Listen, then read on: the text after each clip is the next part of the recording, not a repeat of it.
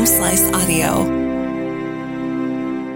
From the Home Slice News Center, this is the Daily Slice for Thursday, August 4th, 2022. I'm Amy Rose, filling in for D. Ray Knight. This is what's going on.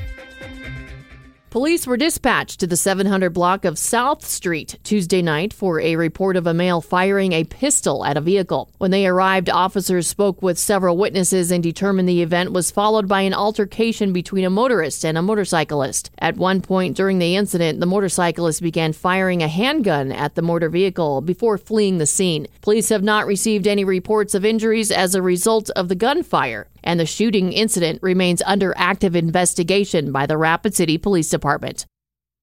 Rapid City Police say they have apprehended a suspect wanted in connection with a string of vehicle burglaries. Kevin Phillips has more.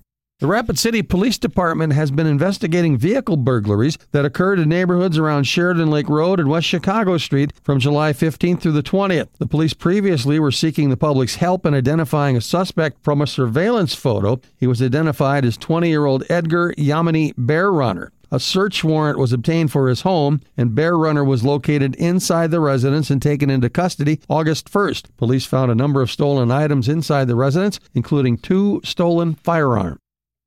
South Dakota Senator Dusty Johnson held a town hall to hear from constituents Wednesday night at the South Dakota School of Mines. Johnson says he's been hearing a lot of topics, but in particular are the high gas prices and inflation. Earlier Wednesday, Johnson attended the ribbon cutting for the new Heartland Heights apartment building. The apartments are geared towards families with young children and are listed at an affordable rate at a time when rental prices across the nation continue rising. Johnson also toured HS Precision in Rapid City. They are are a complete rifle manufacturer producing high quality firearms and related products. In national and international news, China is following through on its promise to punish Taiwan for hosting House Speaker Nancy Pelosi during her congressional visit to Asia this week. The country fired multiple missiles towards waters near northeastern and southwestern Taiwan and has begun exercises that Chinese state media claims simulate an air and sea blockade around the island. The display has already caused disruption to flight and ship schedules and is causing unease among nearby powers like Japan. Taiwan, meanwhile, is bracing for further retaliatory attacks from China, which has long laid claim to the self governing island. The Taiwanese government says it plans to strengthen security against cyber attacks and disinformation campaigns. Indiana Republican Representative Jackie Walorski and two of her staffers were killed in a car crash Wednesday. Kevin Phillips has the details. Indiana Republican Representative Jackie Walorski and two of her staffers were killed in a car crash Wednesday. Walorski, who was 58, represented Indiana's 2nd Congressional District and had previously served as a member of the Indiana House of Reps.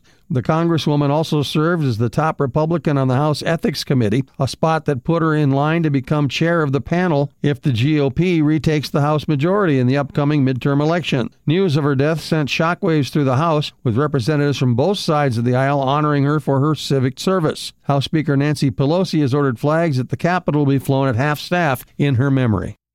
Former White House counsel Pat Cipollone and former deputy counsel Patrick Philbin have been subpoenaed in the federal criminal probe of the January 6 attack on the U.S. Capitol. Philbin and Cipollone were both key witnesses to former President Donald Trump's actions in the last days of his presidency, and these developments could suggest the Department of Justice probe could be aiming straight for Trump. This is also significant because, unlike the House probe, the Department of Justice could bring criminal charges against former Trump administration officials if it sees fit. The probe could also survive a shakeup in November if Republicans win the House and shut down the Select Committee's investigation.